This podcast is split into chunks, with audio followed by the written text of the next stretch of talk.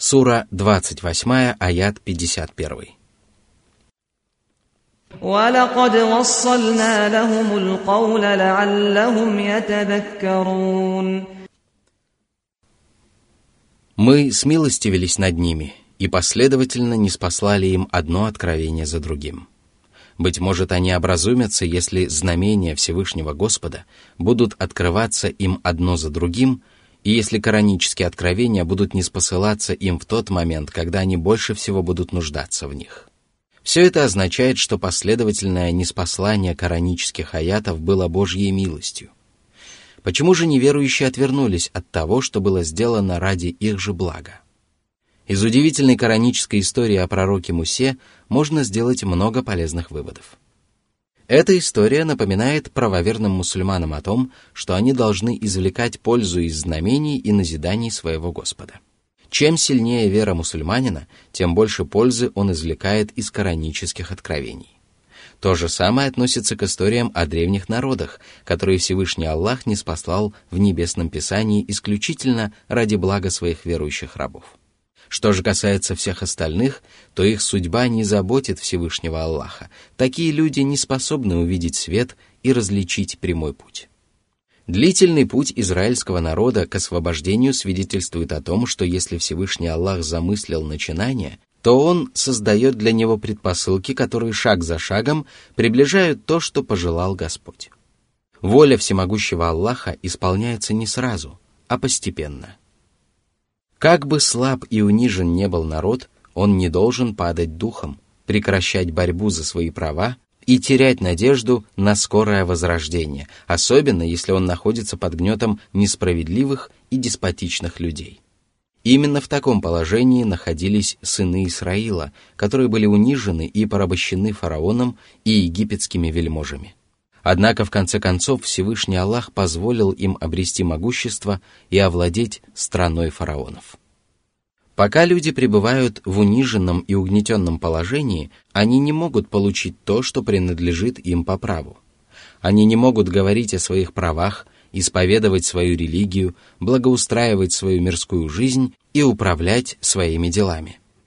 История пророка Мусы является доказательством того, насколько сострадателен был Всевышний Аллах к матери святого пророка – он облегчил ее страдания радостной вестью о том, что вернет ей младенца и сделает его одним из величайших посланников. Иногда Всевышний Аллах посылает своим рабам трудности и испытания для того, чтобы впоследствии не спаслать им огромное благо или уберечь их от великого зла. На долю матери пророка Мусы выпали великие страдания и переживания, вызванные расставанием с любимым ребенком но именно благодаря этому расставанию ее сын приобрел нечто большее, что заставило бедную женщину возрадоваться и возликовать. Пророку Мусе и его матери пришлось столкнуться со многими опасностями, которые порождали в их душе страх за свое будущее. А это означает, что естественный страх перед людьми не свидетельствует о слабости или отсутствии веры. Эта кораническая история также свидетельствует о том, что вера может увеличиваться и уменьшаться. одним из самых верных способов приумножить веру и усовершенствовать убежденность является проявление терпения в самые трудные и тяжелые времена. Однако выстоять перед трудностями человек может только при поддержке Всевышнего Аллаха. Именно поэтому священный Коран гласит, «Она готова была раскрыть его, свой поступок, если бы мы не укрепили ее сердце, чтобы она оставалась верующей. Сура 28, аят 10. Благодаря этому ее вера приумножилась, а душа нашла покой и умиротворение. Все сказанное свидетельствует о том, что поддержка Всевышнего Аллаха является одним из величайших благ, который может приобрести человек. Благодаря этой поддержке раб Божий сохраняет хладнокровие и самообладание даже в самые трудные минуты. Несмотря ни на что, он продолжает говорить правильные слова и принимать правильные решения в отличие от тех, кого не покидают страх, беспокойство и переживания. При виде опасности такие люди лишаются способности здраво мыслить, теряют самообладание и принимают неверные решения. История святого пророка Мусы также учит мусульман, которые веруют в божественное предопределение, не полагаться на то, что обещанное Аллахом непременно сбудется, а делать все возможное для притворения в жизнь замысла Божьего. Правоверные обязаны поступать таким образом, и подобное поведение никоим образом не противоречит твердой вере в обещание Господа. Именно поэтому мать святого пророка – которой было обещано, что Господь непременно вернет ей младенца, сделала все возможное для того, чтобы приблизить это, и послала сестру Мусы проследить за сундуком и выяснить судьбу мальчика. Поведение сестры Мусы и двух сестер из Мадьяна свидетельствует о том, что женщинам разрешается при необходимости выходить из дома и разговаривать с посторонними мужчинами. Также разрешается брать вознаграждение за кормление грудью и уход за ребенком, а также за помощью в поисках кормилицы. Эта кораническая история также свидетельствует о том, что если Всевышний Аллах желает оказать милость своим слабым и беззащитным рабам, то Он являет им удивительные знамения, благодаря которым их вера становится еще сильнее. Поэтому священный Коран гласит «Так мы вернули его матери», чтобы утешились ее глаза, чтобы она не печалилась и знала, что обещание Аллаха истинно. Сура 28, аят 13.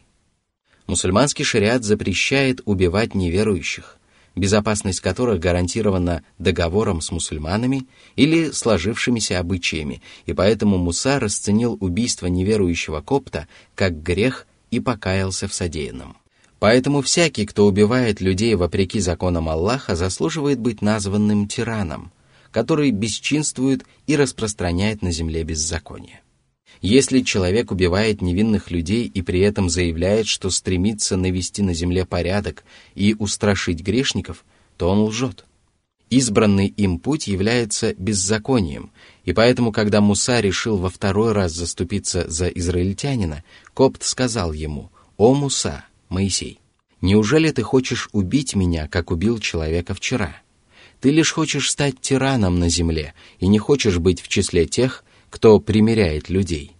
Сура 28, аят 19.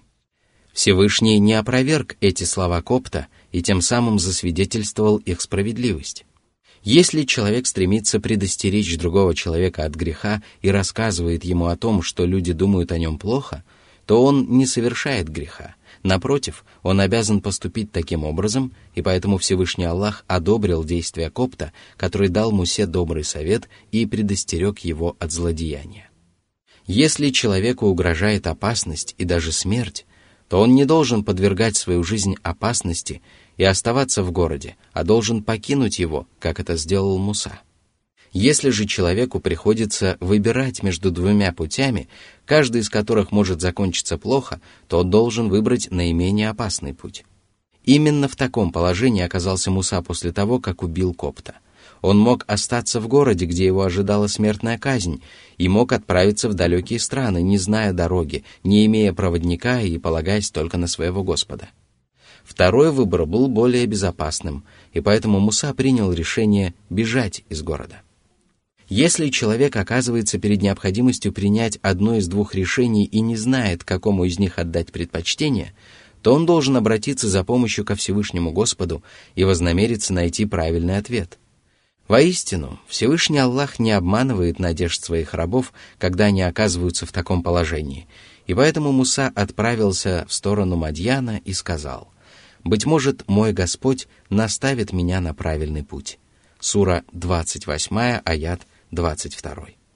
Поведение святого пророка в чужом городе свидетельствует о том, что божьи пророки и посланники всегда проявляли сострадание к окружающим и готовы были сделать добро как знакомым людям, так и незнакомцам.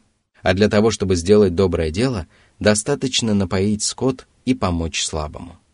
При обращении к Аллаху с мольбой желательно подчеркивать свою нужду и излагать свое положение. И хотя Всевышнему Аллаху прекрасно известно о положении его рабов, он любит, когда они унижаются перед ним и проявляют смирение и покорность. Вот почему пророк Муса сказал, «Господи, воистину я нуждаюсь в любом благе, которое Ты не спошлешь мне». Сура 28, аят 24.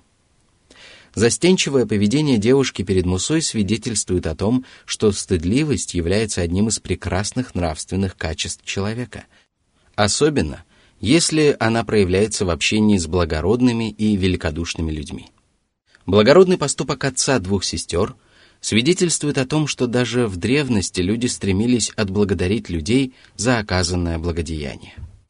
В этой коранической истории даже подчеркивается, что если человеку, который сделал доброе дело в надежде получить вознаграждение только от Всевышнего Аллаха, предложено материальное вознаграждение, то он имеет право принять это вознаграждение и при этом не заслуживает упрека или порицания.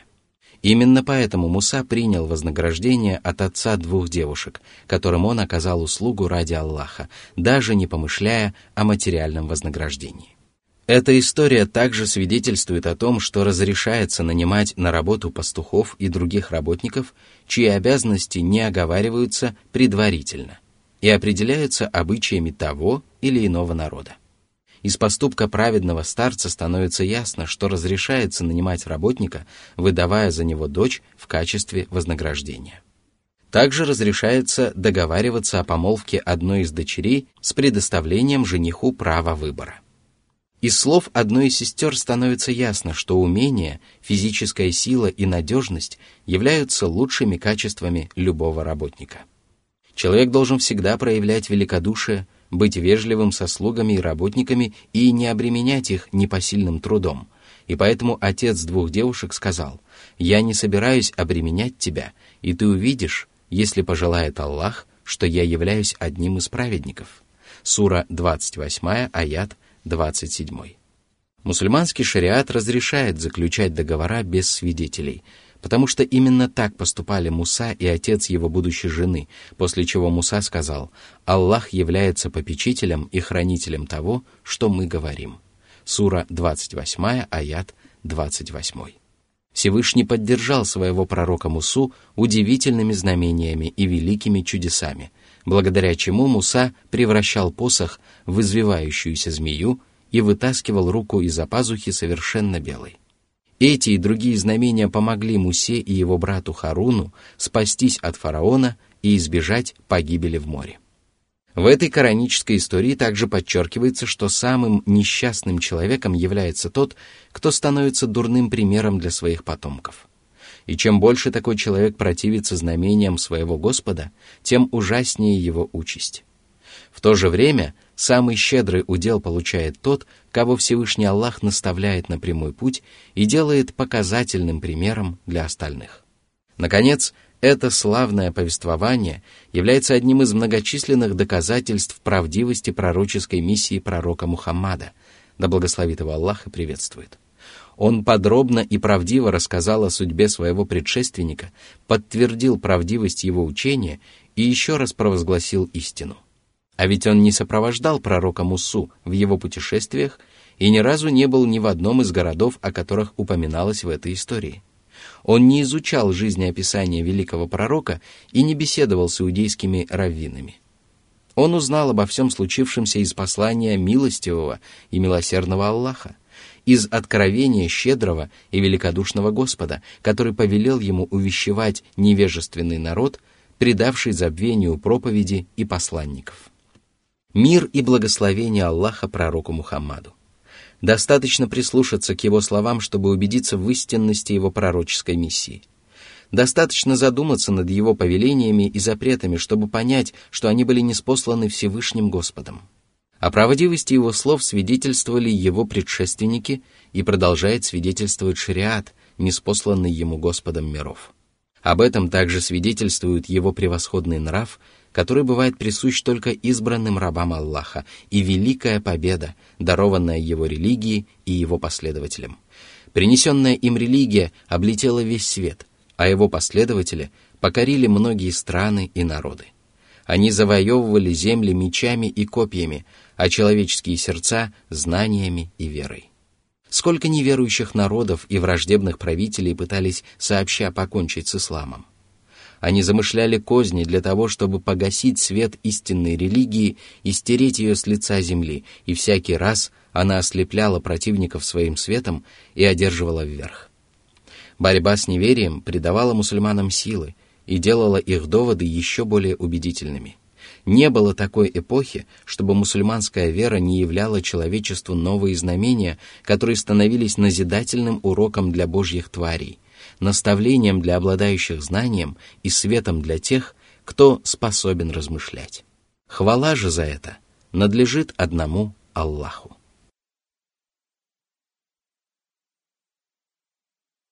Сура 28, аят 52. الذين آتيناهم الكتاب من قبله هم به يؤمنون Всевышний поведал о величии и правдивости священного Корана. Именно эти качества заставили людей, обладающих истинным знанием, признать последнее небесное писание, уверовать в него всей душой и засвидетельствовать его правдивость. В этом аяте говорится о людях Писания, которым были дарованы Тора и Евангелие, и которые отказывались искажать их смысл и содержание. Когда же был неспослан священный Коран, эти праведники уверовали в него и в того посланника, который принес это Писание человечеству. Сура 28, аят 53. وإذا يتلى عليهم قالوا آمنا به إنه الحق من ربنا إنا كنا من قبله مسلمين когда им читают коранические откровения, они вслушиваются в каждое слово, после чего склоняются перед истиной и говорят «Мы уверовали в истину от нашего Господа». Это учение совпадает с учением, которое проповедовали предыдущие посланники и не противоречит священным писаниям. В нем собраны правдивые повествования, мудрые повеления и справедливые запреты. Эти люди непременно увидят благие последствия своих речей и свидетельств, потому что они опираются на твердые и ясные познания. Они являются истинными обладателями знания. Они являются истинными людьми Писания. Что же касается многобожников, которые пытаются опровергнуть истину, то их доводы не являются убедительными. Более того, их даже нельзя назвать сомнительными, потому что сами многобожники либо просто не знают истины, либо не хотят с ней соглашаться. Поэтому Всевышний Аллах повелел своему посланнику сказать «Веруйте в него, Коран, или не веруйте». Воистину, когда его читают тем, кому прежде было даровано знание, они падают ниц, касаясь земли своими подбородками. Сура 17, аят 107. Что касается праведников, то они говорят, «Воистину, мы и прежде были покорны Всевышнему Аллаху. За нашу преданность и покорность Аллах помог нам обрести веру и стать мусульманами. Мы признаем истинность священного Корана и веруем в оба Писания. Что же касается нечестивцев, которые отвергают священный Коран, то их неверие в последнее Писание разрушает их веру в предыдущие Писания. Сура 28, аят 54.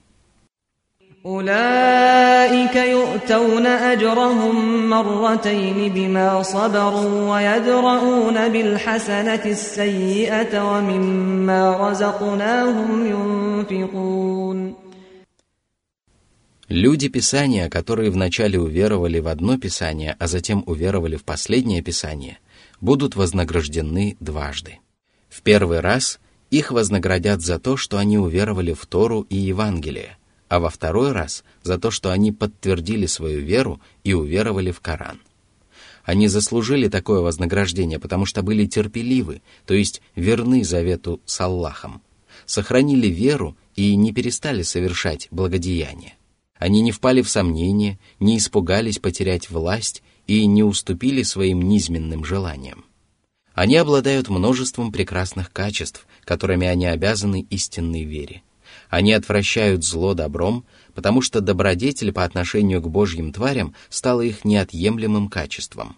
И даже если кто-нибудь обижает их словом или делом, они отвечают ему достойными словами и прекрасными деяниями. А поступают они таким образом, потому что твердо знают о превосходстве благородства и благонравия, которых удостаиваются только избранные. Сура 28, аят 55. وإذا سمعوا اللغو أعرضوا عنه وقالوا لنا أعمالنا ولكم أعمالكم سلام عليكم لا نبتغي الجاهلين Если же невежественные грешники заводят в их присутствии суетные речи, они отворачиваются от них. Они поступают как истинные и благоразумные рабы милостивого Аллаха и говорят, «Каждый из нас будет отвечать только за свои поступки, и ни одна душа не будет нести бремя чужих грехов». Тем самым они подчеркивают свою непричастность к злодеяниям невежд, которые убивают свое время лживыми и совершенно бесполезными разговорами. Они также говорят, «Вы не услышите от нас недоброго слова, потому что мы не станем уподобляться вам и говорить с вами на вашем языке. Быть может, вы довольствуетесь этим скверным уделом, но мы не желаем иметь ничего общего с невежеством и всеми силами пытаемся уберечься от него».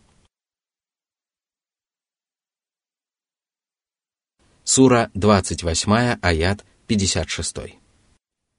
إنك لا تهدي من أحببت ولكن الله يهدي من يشاء وهو أعلم بالمهتدين Всевышний поведал своему посланнику, что тот не способен наставить на прямой путь даже самого любимого человека, и тем более перед этим бессильны все остальные люди. Ни одно творение не способно заставить человека уверовать, потому что это является прерогативой Всевышнего Аллаха. Одних людей Аллах наставляет на прямой путь, потому что знает, что они достойны этой великой чести. Если же человек недостоин этого, то Всевышний Аллах оставляет его блуждать во мраке заблуждения. Здесь уместно вспомнить о другом кораническом откровении, в котором говорится «Воистину, ты указываешь на прямой путь, сура 42, аят 52. В этом откровении имеется в виду то, что посланник Аллаха указывал человечеству путь к спасению и разъяснял, как нужно следовать прямым путем. Он вдохновлял людей на совершение благих дел и всеми силами помогал людям встать на прямой путь. Однако он был бессилен вселить в их сердца веру и превратить их в мусульман. Если бы он был способен на такое, то в первую очередь вселил бы веру в душу своего родного дяди Абу Талиба, который сделал ему много хорошего и оказывал ему всестороннюю поддержку. Посланник Аллаха непрестанно призывал его обратиться в ислам, и его искренние наставления были намного дороже того доброго отношения, которое Абу Талиб проявлял по отношению к своему племяннику. Посланник Аллаха сделал все возможное – но только Всевышний Аллах способен наставить человека на прямой путь.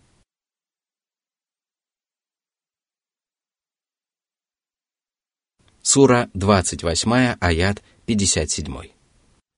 وقالوا إن نتبع الهدى معك نتخطف من أرضنا أولم نمكن لهم حرما آمنا يجبى إليه ثمرات كل شيء ثمرات كل شيء رزقا من لدنا ولكن أكثرهم لا يعلمون Всевышний поведал о том, что курейшитские многобожники, которые были жителями Мекки, сказали пророку Мухаммаду, да благословит его Аллах и приветствует, «Если мы вместе с тобой примем ислам, то нас изгонят из нашей земли» арабы убьют нас или захватят в плен, и мы лишимся жизни и богатства. Они враждебно настроены к тебе и не хотят принимать твоего учения, и если мы встанем на твою сторону, то нам придется враждовать со всем миром, на что у нас не хватит сил. Эти речи свидетельствуют о том, что мекканские многобожники думали о Всевышнем Аллахе недостойным образом – они считали, что Господь не станет поддерживать свою религию и прославлять свое слово, а позволит неверующим одержать верх над приверженцами истинной веры и подвергнуть их мучительному наказанию. Они считали, что ложь непременно одержит верх над истиной. Тогда Всевышний Аллах напомнил мекканцам о том, что по его милости они получили превосходство над остальными людьми и стали обитателями священной земли. Они распоряжаются на священной земле и пользуются ее благами, тогда как остальные арабы стремятся попасть туда, чтобы совершить паломничество. Их город почитают соседи и отдаленные племена. Никто не причиняет им беспокойства, и никто не умаляет их достоинств. Жители близлежащих городов живут в постоянном страхе за свою жизнь, тогда как мекканцы не знают страха.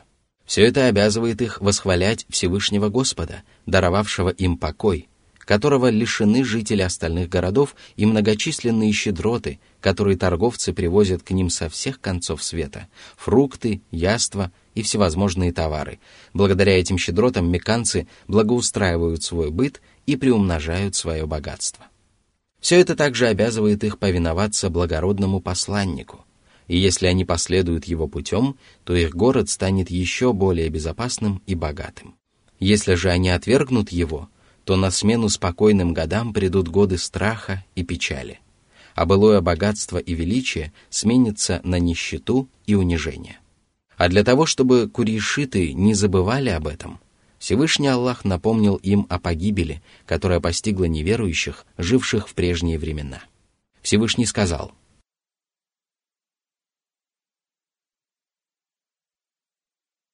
Сура 28, аят 58.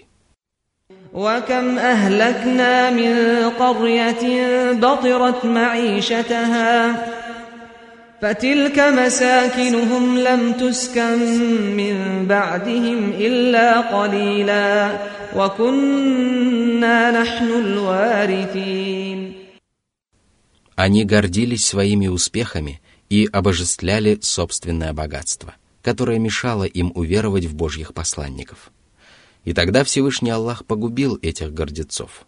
Он лишил их дарованных им прежде благ и подверг их лютому наказанию. Эти народы были искоренены и удостоены непрекращающегося наказания. Их жилища опустели, а богатство вернулось к Аллаху. Он одаряет людей земными благами, но очень скоро эти блага возвращаются к Нему. И также скоро Он вернет к себе самих людей, дабы каждый из них получил воздаяние за совершенные им деяния. По своей мудрости и милости Всевышний Аллах не подвергает неверующие народы наказанию до тех пор, пока Божьи посланники не откроют им глаза на порочность неверия. Именно поэтому далее Всевышний Аллах сказал.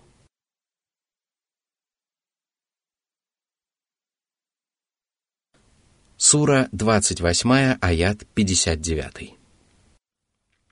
وما كان ربك مهلك القرى حتى يبعث في أمها رسولا رسولا يتلو عليهم آياتنا وما كنا مهلك القرى إلا وأهلها ظالمون Всякий раз, когда люди погрязали в безбожье и несправедливости – Всемогущий Господь отправлял к ним посланников. Они приходили в крупные города и поселения, потому что именно там кипела жизнь. Люди из близлежащих поселений часто приезжали в эти города и знали обо всем, что в них происходит. Поэтому вся округа узнавала о появлении посланника, который подтверждал правдивость своих проповедей удивительными чудесами и знамениями. Если бы пророки и посланники приходили в отдаленные селения, то проповеди многих из них оставались бы неуслышанными и незамеченными. Поэтому именно в крупных городах рождались новые учения, и оттуда они распространялись по свету. Да и жители крупных городов, как правило, занимают менее жесткую позицию по отношению ко всему новому. Затем Всевышний Аллах поведал о том, что Он подвергал разрушению только те поселения, жители которых были неверующими грешниками, заслуживавшими возмездия и наказания. Из этого можно заключить, что Аллах подвергает наказанию только тех нечестивцев, которые продолжают грешить, осознавая собственное заблуждение.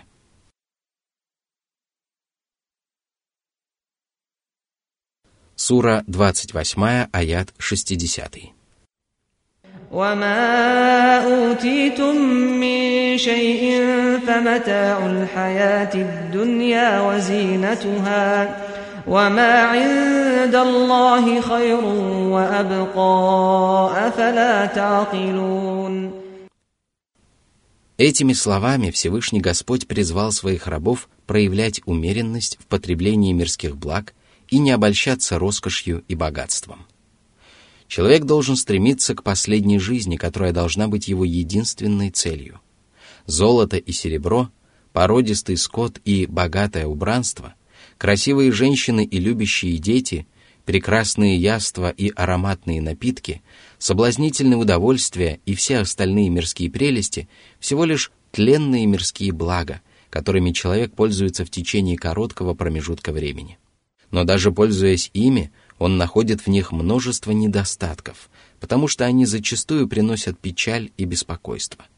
Они приукрашивают человеческое бытие в течение короткого срока и даже наполняют душу гордостью и высокомерием, но вскоре человек лишается всех земных благ и осознает, что все эти прелести не принесли ему ничего, кроме печали, сожаления, разочарования и несчастья. А если бы человек стремился благоустроить свою последнюю жизнь, то непременно обрел бы вечные блага и спокойную жизнь в райской обители своего Господа. Воистину, Райские блага лучше и долговечнее. Они превосходят мирские прелести не только качеством, но и количеством, и счастливые праведники будут наслаждаться ими во веки веков. О люди! Неужели у вас не хватает ума для того, чтобы понять, какой из двух миров заслуживает предпочтения? Неужели вы не в состоянии уразуметь, ради какой жизни вам надлежит трудиться? Это кораническое откровение свидетельствует о том, что каждый человек делает выбор между земным миром и последней жизнью, опираясь на собственный разум. И если человек отказывается от последней жизни и отдает предпочтение приходящему миру, то это свидетельствует о недостатке его ума.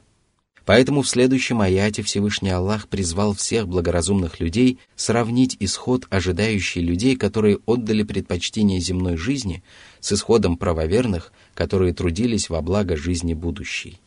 Всевышний сказал. Сура 28, аят 61.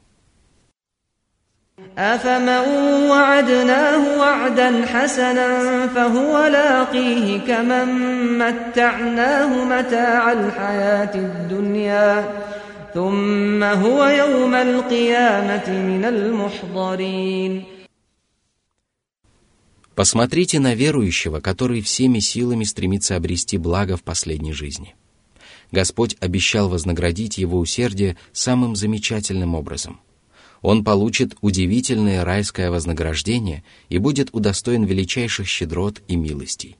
Нет сомнения в том, что это обещание сбудется, потому что райское вознаграждение было обещано щедрым и великодушным Господом, который не нарушает обещания.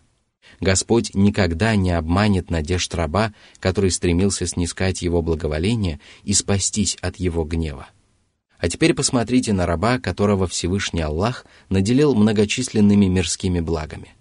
Он наслаждается ими, набивает свой желудок всевозможными яствами и напитками и удовлетворяет свои потребности, как это делают животные.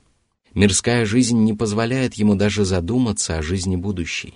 Он даже не поднимает головы для того, чтобы увидеть свет божественного руководства и не следует путем пророков и посланников. Смерть настигает его на этом поприще, и мирские блага не приносят ему ничего, кроме убытка и погибели. Когда же наступит день воскресения, этот грешник предстанет перед Всевышним Аллахом. Вот тогда он поймет, что не запасся добрыми деяниями, а лишь обрек себя на вечные мучения. Он окажется в мире, где человеку придется отвечать за совершенные им деяния. Какая судьба уготована этому грешнику? Что ожидает его впереди? Пусть же благоразумный человек сам сделает свой выбор и решит, ради какой жизни стоит трудиться на земле.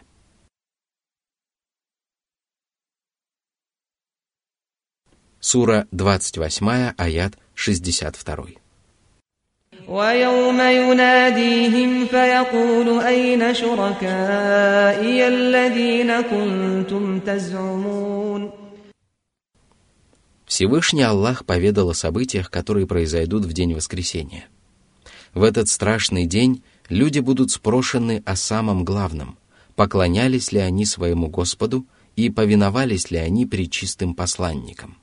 И тогда Всевышний Аллах воззовет к многобожникам, которые поклонялись ложным богам и надеялись на то, что они сумеют принести им пользу и защитить их от зла. Господь вас зовет к ним для того, чтобы изобличить беспомощность ложных божеств и заблуждение многобожников. Где ваши боги, которым вы поклонялись наряду со мной?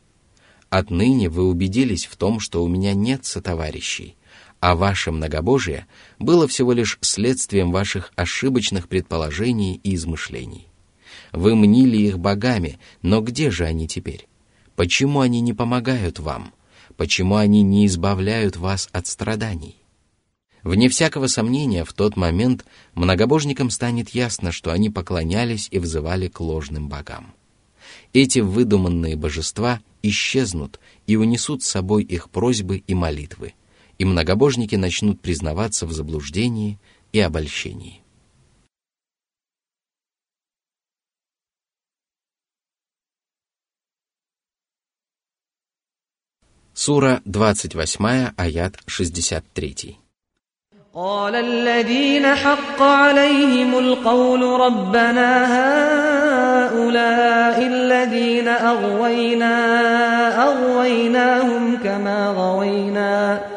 تبرأنا إليك ما كانوا إيانا يعبدون Тогда вожди и старейшины, которые призывали свои народы к неверию и злодеяниям, сознаются в том, что они блуждали во мраке заблуждения и совращали простой люд.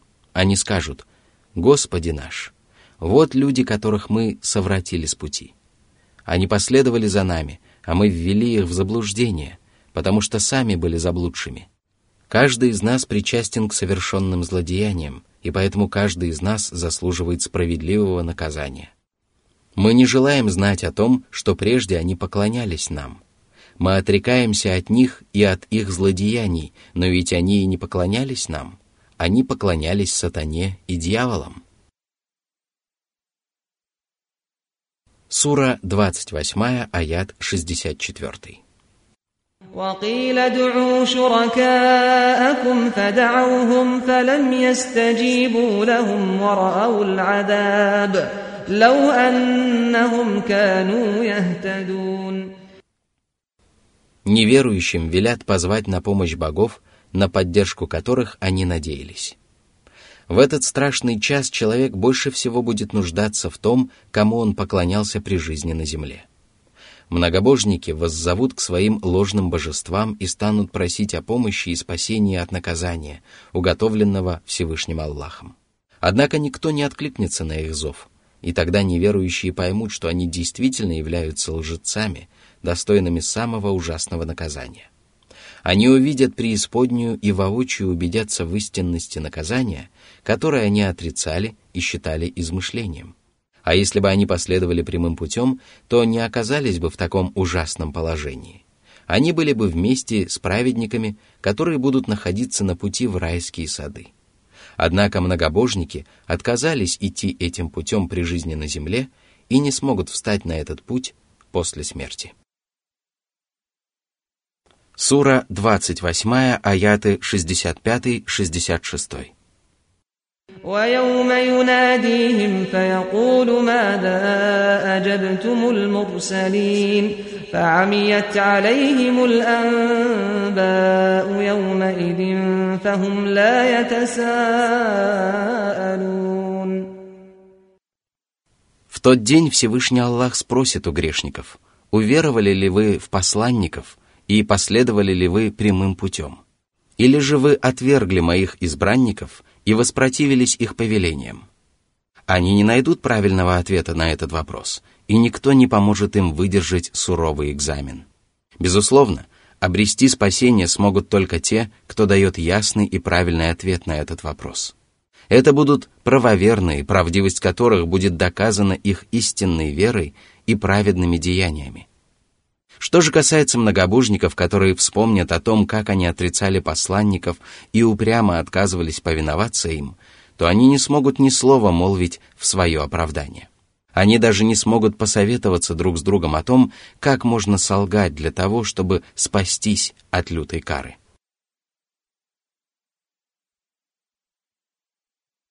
Сура 28, аят 67. فأما من تاب وآمن وعمل صالحا فعسى أن يكون من المفلحين В предыдущих аятах Всевышний Аллах поведал своим рабам о том, что в последней жизни они будут спрошены о поклонении своему Господу и повиновении Его посланникам. Далее Господь указал людям верный путь к обретению спасения. Для того, чтобы встать на этот путь, человек должен покаяться во многобожии и ослушании, уверовать в Аллаха и поклоняться Ему, уверовать в посланников и совершать благие дела, руководствуясь их прекрасным примером. Только тот, кто сумеет украсить свою душу этими замечательными качествами, будет в числе спасшихся. Только так можно добиться желанной цели и спастись от страшного исхода. Иного пути к успеху нет. Сура 28, аят 68. وربك يخلق ما يشاء ويختار ما كان لهم الخيرة سبحان الله وتعالى عما يشركون Всевышний поведал о том, что только Он один является Творцом всего сущего. его воля непременно исполняется, и только Он принимает решения. Люди, законы, эпохи, страны – все подчинено Его божественной воле. Ни одна душа не распоряжается происходящими во Вселенной явлениями, и ни одна душа не может сделать выбор вопреки выбору своего Господа. Свят и безупречен Господь. Он не нуждается в сотоварищах, помощниках, заместителях, детях или супругах. Он также не нуждается в остальных атрибутах, которые приписывают ему многобожники.